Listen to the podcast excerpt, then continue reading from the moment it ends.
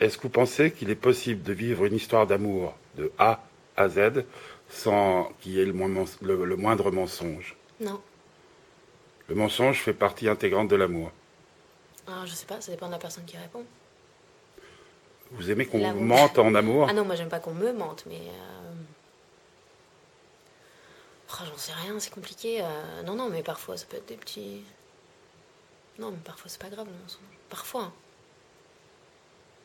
Et se mentir à soi-même en amour Ah non, par contre, non, faut pas se mentir à soi-même. Mais ben, pas que en amour, en tout. Faut essayer d'être le plus intègre avec soi-même.